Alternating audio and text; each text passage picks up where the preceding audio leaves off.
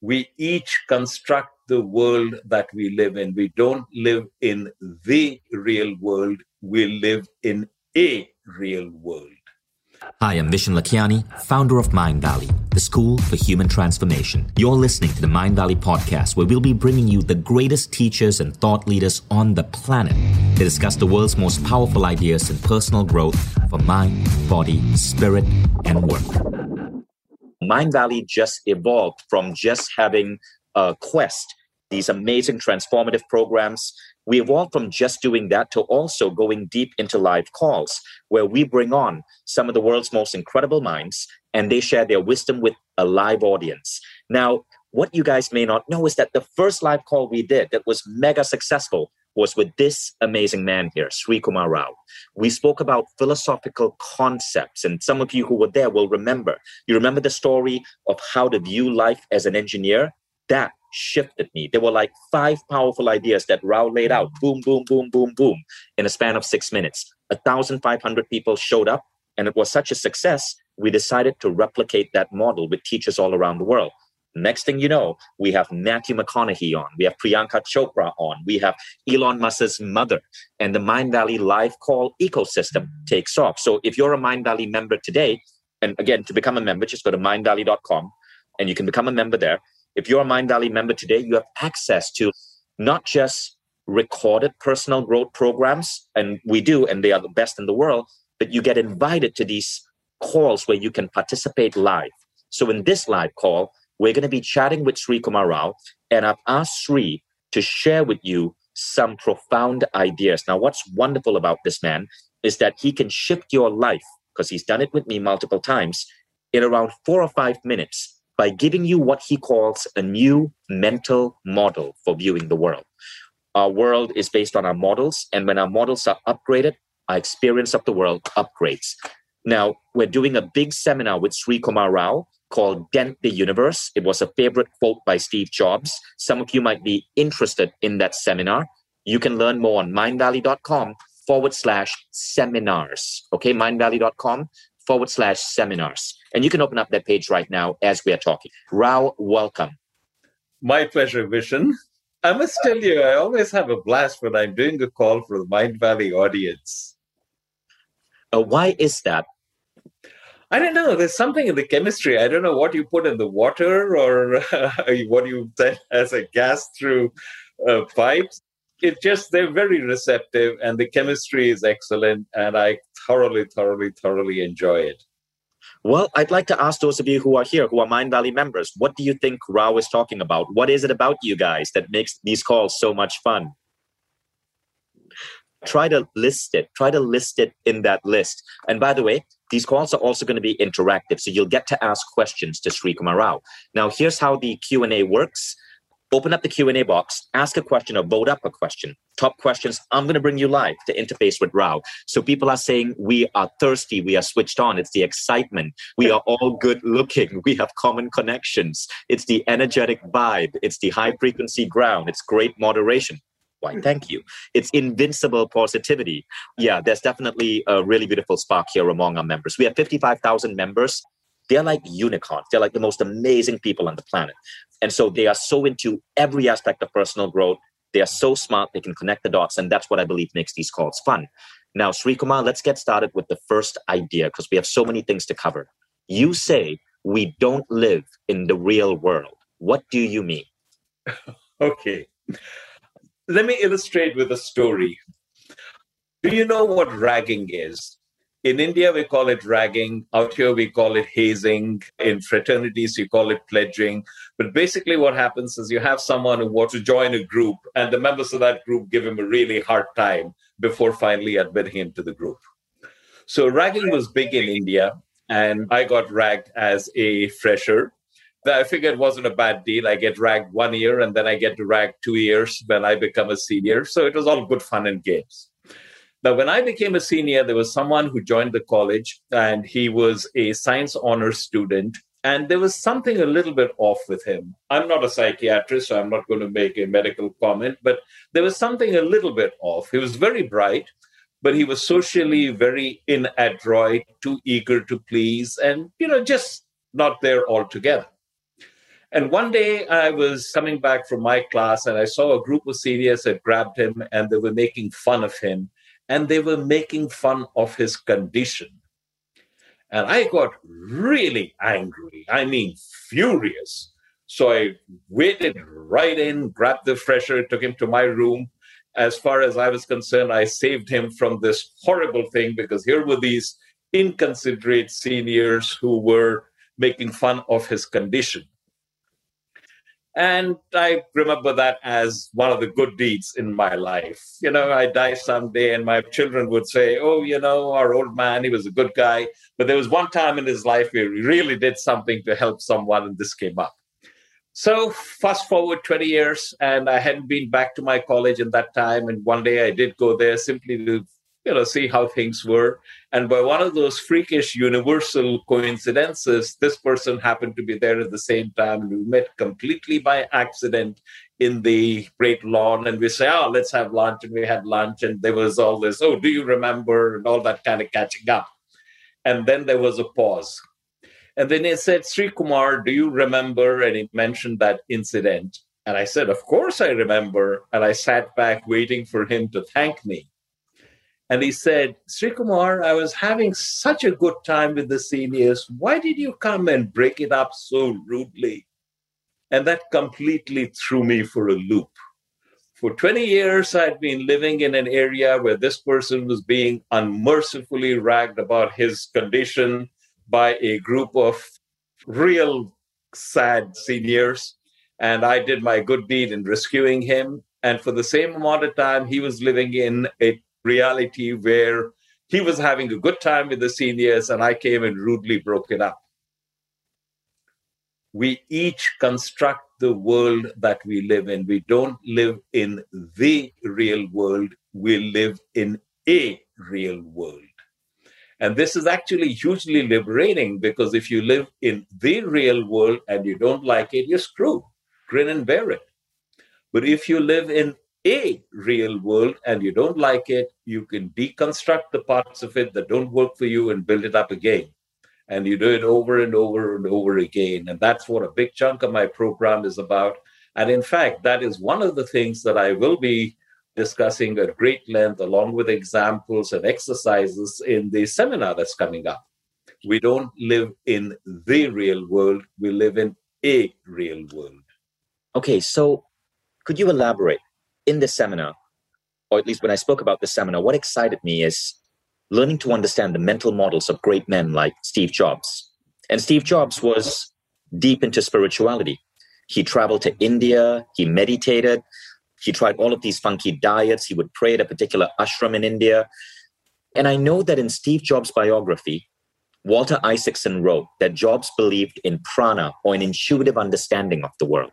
And I found that phrase really interesting P R A J N A, the Indian word for like intuitively sensing. And also in the biography, Walter Isaacson wrote that Jobs believed in his ability to bend reality.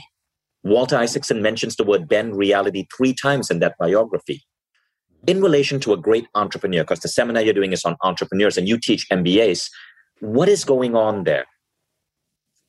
What happens is entrepreneurs don't confront the world. They create the world. They change the world.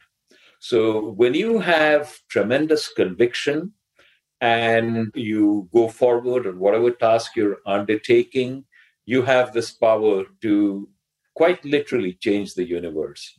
Now i want to stress something else. When you do that you are not really acting as an independent entity. That is the mistake most of us make. We think that we are a particular body mind intellect complex. Like you think your vision you know i created mind valley this is my mission for mind valley and so on. That's fiction. That's a role you're playing. Who you are actually goes way way way beyond that and when you recognize that who you are goes way, way beyond, and this is a role that you're playing, and you don't get wrapped up in a role, but this is the important thing. What you are is you are a channel for the universe to express itself, and your job is to be as good a channel as you can. And when you do that, you can create stuff that you could not even have dreamed of because you're not doing it. The universe is working through you, and the universe can do anything. Your job is to be the instrument. And when you do that, that's when you find that you become super achiever on a scale you can't even conceive of. Your job is to be the instrument. People are saying, This is awesome. Love that. Goosebumps. So you say that the key to rapid growth is thinking differently. Okay. And there again is that Apple analogy think differently. Give us an example. Uh, I must tell you here, by the way, that there is a slight gap. Thinking differently is not a new concept, by the way. Okay. All of you not only have heard of it, but you embrace it. How many of you have been told, don't see the glass as half empty, right. it's half full? Or every problem is an opportunity in disguise. But despite that, the vast majority of persons have grave difficulty in thinking differently because we try to think differently by thinking differently. One of the things I've realized after conducting well over a thousand interviews with the world's greatest thought leaders in everything from entrepreneurship to spirituality to health and wellness to relationship is that life is enormous. And there are so many ways we can make our life better and better in every way, in every single day. If you're successful in just one area of life, you might just suck in another. I've known billionaires whose romantic lives were in shambles. I've known incredibly emotionally intelligent people who just couldn't make money. And that's totally fine. It doesn't matter where you are. Life doesn't have to stay the same forever. You're not cursed or destined to be miserable or unlucky in love or struggling to make ends meet. You were just never taught how to have it all, how to do things differently, how to master the human experience from a mind, body, and soul perspective. This is where Mindvalley membership comes in. When you become a Mindvalley member, you are coached by the greatest teachers in the world. You get to live a life beyond your wildest dreams and learn the best systems, protocols, methods, step by step by step in just 20 minutes a day to get there. You become the man or woman that you've always aspired to be. And this happens in the easiest, most effective way because of the Mindvalley transformational model. Go to mindvalley.com forward slash now. Don't settle for ordinary. Don't settle for your life the way it is now. Aspire to step into your greatness. It doesn't work. What I share is a method by which you examine the mental models you hold, which cause you to view the world in a particular manner. And as you make changes in those models, you literally become a different person. And when you become a different person, you don't have to think about thinking differently. You think and behave differently as an organic progression. Let me give you an idea.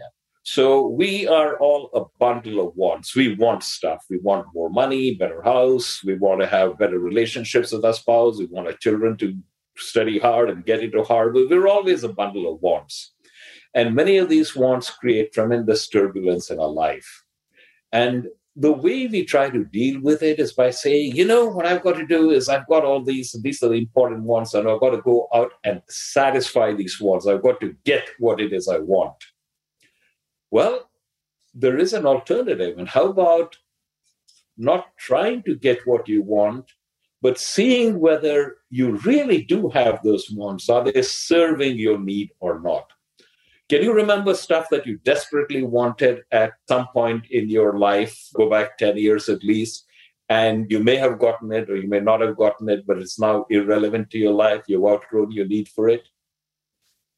Would you rather get it or would you rather outgrow your need for it? That's oh, an example of what I mean by changing your thinking. You think about things differently, everything differently. You think about your life differently, you think about your profession differently. And as you do that, changes happen. So, Rao, I want to repeat what you just said because there was a profound idea there. And I remember you sharing this with me, but I want to make sure the audience really get it. The thing versus outgrowing your wants. Okay. So, look, all the turmoil in your life right now, and this is really important, Vishen, is caused by I want something to happen and it isn't happening, or I want something and I don't have it. That's always responsible for all the turmoil in your life. So if you want something and you don't have it, would you rather get what you want or would you rather outgrow your need for it so it genuinely doesn't trouble you anymore? I would rather outgrow that want. Yes. But you just said that the universe uses us as a conduit. What if what we want is this great product or this great company? Should we be outgrowing that one? Yes, but you don't outgrow it by wanting to outgrow it, you outgrow it by letting it happen.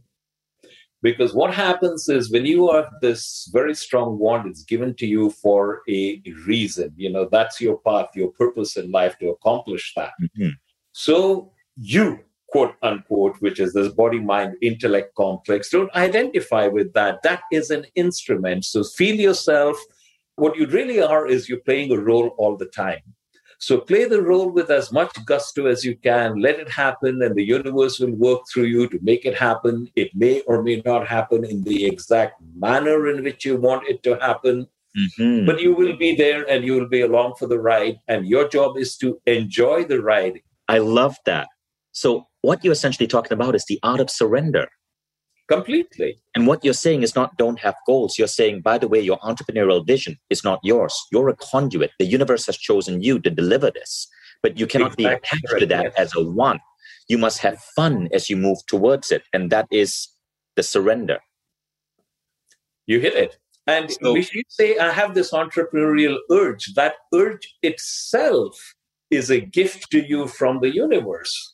You didn't get the thought from nowhere. It came to you because you were the selected channel. So be extremely grateful that you are that selected channel and then don't throw the gift away. Wow. Make it happen. Srikumar, you know what this reminds me of? It reminds me of this poem. So I want you guys to listen to me recite this poem. It was written by an 83 year old man 100 years ago. And the poem goes like this I was taught early in life to work mm-hmm. as well as play. My life has been one long happy holiday, full of work, full of play, and God was good to me every day. Now, can anybody guess who wrote that poem? Think about the nature of the poem work, play. My life was one long happy holiday. God was good to me every day, written 100 years ago. It was written by John D. Rockefeller, the richest man who ever lived, the founder of Standard Oil. John D. Rockefeller was the richest American ever in history. Andrew Carnegie was second. He was richer than Elon Musk is today, richer than Jeff Bezos is today. But notice what he said in that poem. It sure sounds like he was operating based on this mm-hmm. vibration that you speak about. When you are no longer the person who's doing it, when things are happening through you, not from you or by you, you find not only things on an unimaginable scale come true, but at the same time, you're enjoying the process. Mm. That's what I wish for everyone on this call that you get up in the morning and you do what you're doing, and you honestly don't know if you're working or playing. You're bringing in wisdom from Stoicism, Marcus Aurelius, Seneca, from Gautama Buddha, from Adi Shankara, who's a Vedanta, the Advaita Vedanta doctrine, from Lao Tzu, the creator of Taoism, from Ramana Maharshi, whom you quote a lot, the Hindu sage, as well yes. as Catholic mystics like Saint Francis of Assisi and Father Anthony de Mello. Mm-hmm. Out of curiosity, what do all of these mystical teachings have to do with building a massive business? What they have to do is with giving you a viewpoint on life once you become anchored in what they share with you, you become wonderful at what your role. Remember, we're all playing a role, what your role is. And if your role is to be an entrepreneur, then you build a great business. But what if we go for the seminar hoping to help it become successful? And by the way, this is not just for entrepreneurs. If you're anyone working, like today, everyone has the entrepreneurial mindset. Even if you're working for a company, you're building something, you're creating something. The seminar covers all of that, right? But Rao, that puzzles many people, I guess, because what if through these philosophies we discover that we're not meant to be the entrepreneur? Isn't that then causing us to give up on our potential? Well, if it turns out that your role is not to be an entrepreneur, that's perfectly fine. But in most cases, when you have a deep seated feeling, yes, I want to go out and build a great business, that is your path in life. But here is the thing, Vishen, that leads me on to something else that I want to share with everybody. There is only one thing we ever do in life. And the only thing we ever do in life is we work on ourselves. We think mm. that, you know, I have to go off and I have to build this great business. But in the process of building this great business, what you're really doing is you're working on yourself. You're a husband, a wife, a father, a daughter. In each of these roles, what you're doing is you're using the tools given to you by the universe and you're using those tools to work on yourself. And by working on yourself, what I mean is you realize that you're playing a role and who you really are is not this particular body mind intellect complex that you say is you. That's a misidentification. You are pure awareness that is beyond name, beyond form, beyond time. So you're playing this role, and the teachings of these great masters will get you closer to understanding your real nature. And your entire life is nothing but a quest to recognize your real nature. And it so happens that this entrepreneurial urge you have is a tool that you use. And a business is like the Swiss Army knife of tools. It's so versatile. And you use that. And as you're doing it, you're working on yourself. But you find great things are happening because the universe is working through you when you don't have the identification of, I am making my business grow. But my business is growing. It's growing through me. I'm very grateful to be the instrument through which my business is growing. And you know what I'm going to do? I'm going to have fun. And all kinds of crap are going to happen. You know, key employees are going to lose, customers are going to be dissatisfied. This is all fun and games. I have to solve the problems, but in the business of solving the problems, I'm really working on myself. And that's the only thing I ever do. This reminds me of a very common story I tell about you. One of those Srikumar Rao wisdom bombs. We were doing a big seminar in San Diego, and you got off stage, and I was at the back, kind of like making sure that, that things were going okay. And you came up to me and you said, You know, Vishen, we got to talk. We have to collaborate. We got to change business school education. And I said, What's the problem with business schools? And you said, They don't teach consciousness. And I said, well, they do. They teach consciousness. And you go, no, you're confusing consciousness and ethics. Ethics is like, don't be like Enron. Consciousness is different. So I asked you, well, how would you teach consciousness? And you said, well, the most important thing business schools have to teach us is that your business is not about what you think it is. If your business fails, it doesn't matter. The real question is, did you grow? If your business hits a billion dollars, it doesn't matter. The real question is, did you grow? Your business, you see, is nothing more than the ultimate vehicle for your personal growth. And if you make your Correct. growth number one, you will never feel overwhelmed or stressed again. And that, yes. that simple conversation with you shifted the way I ran my business. I stopped getting attached to the outcome and it helped me move towards a phase of surrender if that resonated with you guys, type in yes. This is where Rao's wisdom bombs can so all of a sudden shift your mind and get you to view things in a new way.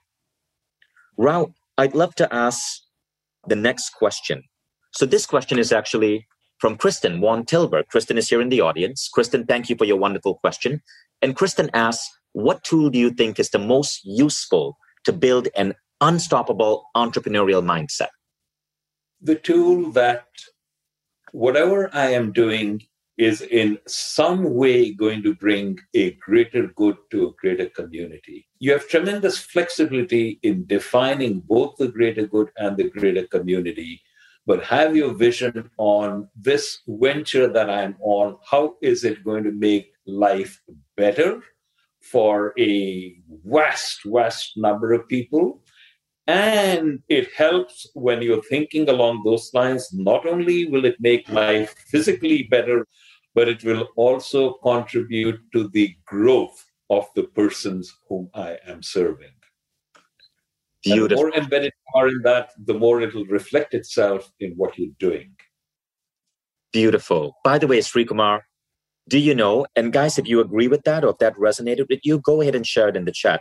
Srikumar, I just want to point out, we just hit a new record. 2,700 people are live with us. Oh, wow. Uh, when I had Priyanka Chopra, who's probably one of the most famous Indian women in the world, I think we were at 2,500. So you just beat frickin' Priyanka Chopra. As you were a young boy growing up, did you say someday I will have more people viewing me speak to Vishen than Priyanka Chopra? Congratulations. You just beat the world's biggest Bollywood star. At least this conversation is getting bizarre. Never mind. Forget everything I just said. Let's quickly change the topic. The next question is by Alice Laribi. So, Alice, I'm going to bring you up to ask a question. Alice, your question is number one right now on the list. Hi, nice to meet you. Alice, go ahead and ask us your question exactly as you wrote it because it got the most votes of any other question out there. How to actually stop fearing the judgment of others and living for others. This is something that gets into us all the time. And I want to turn your question around. When you say stop fearing the judgment of others, what you're really doing is you're being very me centered. I'm the center of the universe. And what do they think about me? And they're going to pass judgment. So the only way out of that is stop being me centered and think about what do I have to do that will be of benefit for others? And you put your emotional energy there. And when you put your emotional energy there, then you stop being self conscious. I'll give you an example. I'm a public speaker, and sometimes I have very large audiences. Sometimes I've had live audience in the thousand. And I'm Indian, and I grew up learning English by reading rather than by speaking. So, you know, English is a peculiar language, and words are not always pronounced the way they're spelled. So I mispronounce words and I put the accent on the wrong turn. And I used to be very self conscious about that. What will they think about it? Until I realized that people come to my talks because they think I have something of value to contribute to them. And if I focus on what am I saying and will this be of use to them? Will it help them? And that's what I focus on. Then my fear of what they think of me goes away. And if I mispronounce a word so egregiously that everybody bursts out laughing, then I've brought some laughter into their life, and that's fantastic. And the moment I started thinking of that, all fear left me. So, whenever you're fearing the judgment of others, you're being me centered. Don't think about what will they think of me. Think about do I have something to do which will make their lives better in some small fashion and pour your emotional energy into that. And then you'll stop thinking about, you know, what do they think of you? And I want to share something else with you. We spend way too much time worrying about what others will think of us. And I can tell you what they will think of you. They won't think of you. We go through life watching the movie of our life, and we think everybody is watching the movie of our life. They're not. They're watching the movie of their life. And in the movie of their life, you're a bit player if you figure at all. So don't worry about what are they thinking of me or what will they think of me. They're not thinking of you and they won't think of you. So relax into that. Okay, thank you. You're very welcome. and thank you for asking a great question. Yeah. Thank you so much, Alice. Thank you. From Cassidy. Cassidy, I'd like to bring you up. And you can go ahead and ask your question with, again, tons of votes to Srikumar Rao. Hello. Hi, Cassidy. Where are you? I am in a rocking chair. So I just wanted to ask what are ways to immerse yourself in the journey instead of the destination when you have big goals? When you have big goals, don't think about the goals because one of the things that we have a predicament is we always want to know how is it going to happen? You know i've got this big business idea and i'm going to need financing and i'm going to need all of these people and they have to come together. How is it all going to happen? And we're all hung up in how is it all going to happen and we want to know the reality is, you never really know. When Jeff Bezos started Amazon, he had no idea where it would grow and how it would grow and what it would mean to that. You know, at that time, he was just selling books. So, your job is to take the first step. You know, the journey of a thousand miles always begins with a single step. Mm-hmm. You have to take the single step from where you are. You can't say the journey of a mile begins with a single step and I'm going to take that step from over there. You always take the step from where you are. So recognize and make peace with the fact that all you need to know is what the next step is going to be. You do not necessarily need to know, nor will you know all of the things that have to happen or will happen as you grow. So take that first step with confidence. And as we talked about earlier with Vishen, the real objective here, the real thing that's happening is your personal growth. And maybe your personal growth will come about by starting a venture which never gets anywhere and fails disastrously. That's fine. Or maybe you'll build another Amazon or equivalent. That's fine too. More likely, it'll be somewhere in between, and that's okay. Your job is to grow, to enjoy the growth, and live each day radiantly alive. Wow, that's beautiful. Thank you so much. You're very welcome. Thank you so much for your question, Cassidy. That was a beautiful question. Srikumar, that reminded me of a really powerful line I read in the book, Think and Grow Rich by Napoleon Hill. He talks about baby steps. He says you don't have to know the entire path forward. Just take a baby step. The baby step shows the universe intent, and the universe rewards intent. You take one step in the direction of your dream, and the universe will take 10. I love that. It says in Matthew someplace, to him that hath shall more be given. For a long time, that bothered me. You know, to him that hath will more be given. Why does the Bible say that? You know, isn't it unfair? Shouldn't you give to the people who don't have as opposed to the people who have? But what it really was referring to is their grounding in a spiritual principle. When you're grounded in it, you have everything that you really need. And when you have everything you really need, more will be given because you are now a vehicle for the distribution of that more. I love that. Rao, when I asked you for interesting topics to discuss today, one of the topics you gave me was this, and I bet this is going to resonate with a lot of people because I'm seeing questions like this. So Sneha asks, How do I create a successful business? Say, teaching meditation without having a large network of contacts, friends, and acquaintances. And one of the questions you said you'd love to answer today, so I'd like you to answer this so that people like Sneha or anyone else can relate, is how can entrepreneurs increase revenue by not selling? This is one of the things that I really want to get across. Most of us think building a business is, oh, you know, I've got to go out and I have this product and I have to sell this product. It's a transaction. I give you this product, you give me money. Of course, many successful businesses have been built that way, and I'm not knocking it, but I'm saying that there is a better way. And the better way is you do not try to sell anything to anyone, you educate them. Ideally, you should be in a process where you're serving someone, and the idea is not to make a sale, but the idea is to educate someone in a process by which he or she recognizes, you know, what I really need in my life is to acquire this product. Mm. So I'll give you an example. Take a mundane example. Take a car dealership so somebody comes into your car dealership and you're looking around, and the person typically says, Can I help you? And what's your instinctive reaction? Oh, I'm just looking around. You put your hands up. You don't want to be bothered by pesky salespeople. So recognize that this is going on. You have a customer who's coming in. He may or may not have needs. He certainly doesn't want to be sold a car. So what if you make it open? You know, May I help you with something, sir? Or would you rather just look around? By explicitly giving him the offer, would you rather just look around? You're making it easier for him. You know, he doesn't have to get defensive and say, I'm just looking around. You're giving that as an explicit offer. And then you ask him, Are you ready to buy a car today or just looking for information? And if he engages with you, say, Okay, if you're looking for a car, here are the three models that you should consider. And be sure that at least a couple of those models are not models that you sell.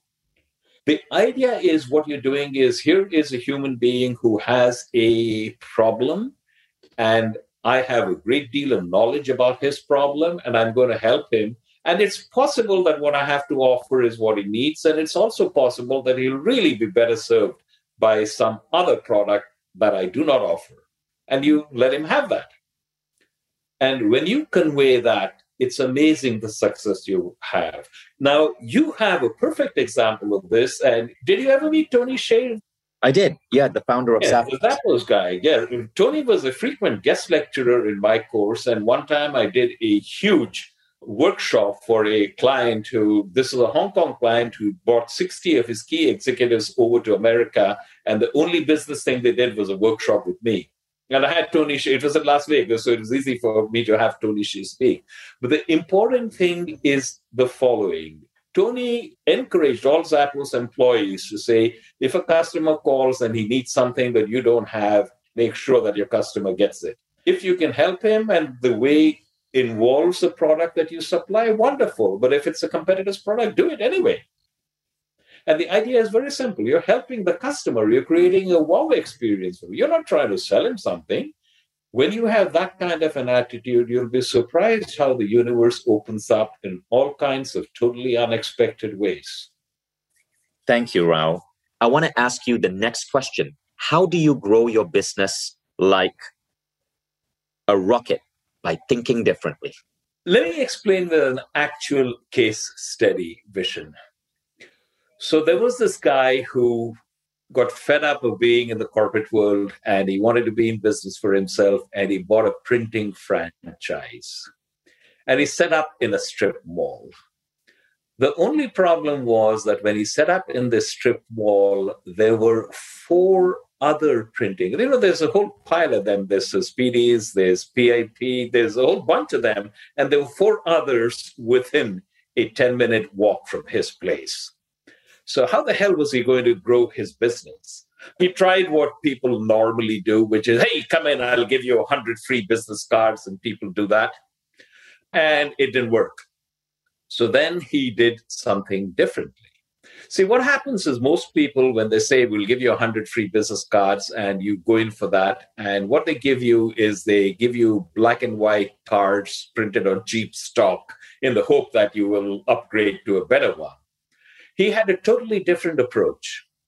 What he did is he sent a very well written letter, which was hand delivered, and he picked those people to whom they were hand delivered.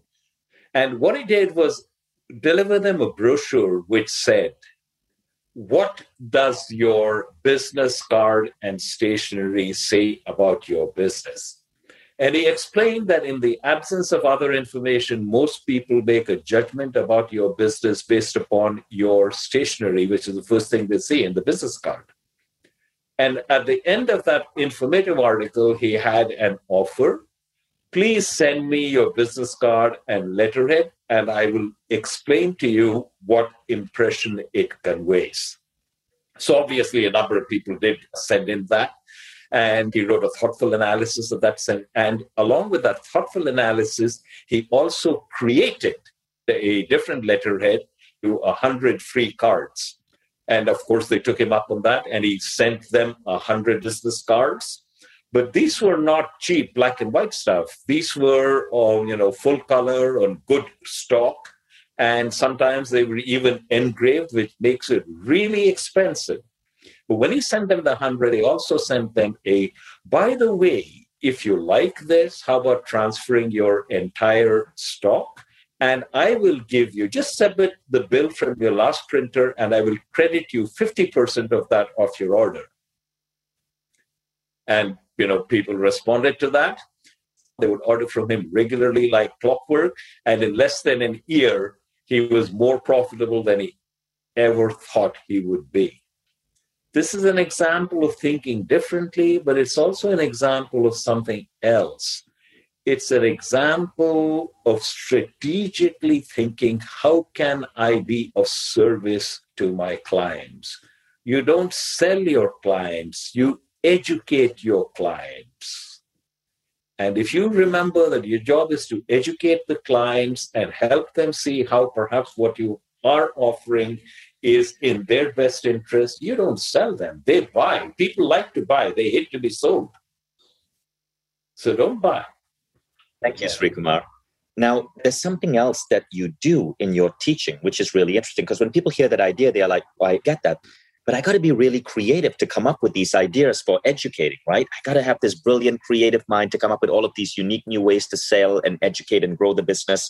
But what people don't realize is that there is a secret in the state of surrender that you put entrepreneurs in. When you get into that state where you're at peace with everything and life, where stress and overwhelm are not touching you, your brain automatically becomes more intuitive and the right ideas flow to you. I believe John D. Rockefeller became the richest man who ever lived because, as he said in his poem, his life was one long happy holiday. He knew to walk that line between intensity and peace. And he was a man who moved into that state of surrender. You can tell it from his writings, from his poems, and so on. And I think you teach us how to get there. And that's when the ideas flow. I bet all of you in the comments can relate. You've been in those peaceful states and the ideas flow to you. It may be meditation, it may be when you're taking a shower, but the mistake I know I made as an entrepreneur is that I would get stuck when I was working hard because I didn't know what the right action was. But when I was able to move into surrender, the right person, the right synchronicity, the right idea would come into my life.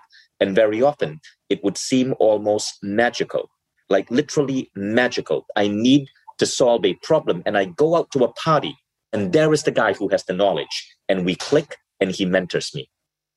That's the way life works, Vishen.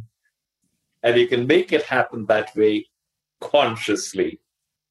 So this brings us to the final question today why we cannot find the keys to our happiness. Because we're looking in all the wrong places, Vishen. It's like this. Let me tell you a story.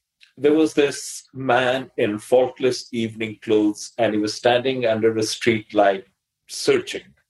And a jogger ran past, and then he circled back and said, Hey, you seem troubled. There's something wrong. And the man says, I lost my car keys. And the jogger says, No problem, I'll help you find them. And he bends down and kneels and you know looks around. And after a few minutes he says, Look, I searched pretty hard, but I couldn't find the car keys. Where did you drop them? And the man in evening clothes says, I dropped them over there. And the jogger's upset. He says, Why are you searching for your keys here if you dropped them there? And the man says, Well, it's dark there and it's light here, so I thought I'd search here. But it's supposed to be a joke. But actually, that's what we do in all our lives. Because what happens is we have this need, we feel unfulfilled, we feel Mm-hmm. wanted ourselves, and we go out and do desperate things outside. You know, I got to build a better business, I got to have a better partner, I got to buy a bigger house. And we're always looking for that fulfillment. And the principle I want to share with you is you can never solve an internal problem with external action. But that's what we're all trying to do. Beautiful. Thank you so much, so much for sharing that. So, as we come to the end of the hour, we still have 2,500 people live. This is amazing.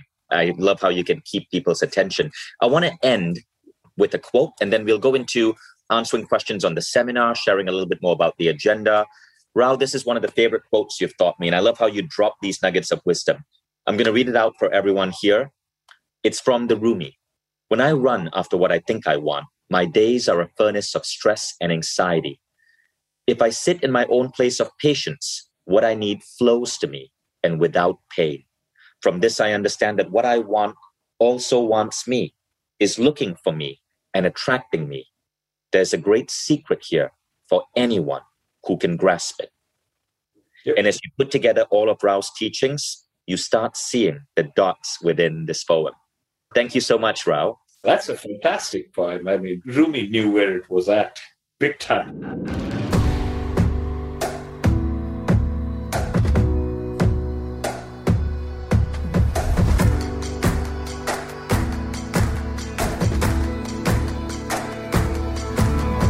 I'm Vishen Lakhiani, and this is the Mindvalley Podcast.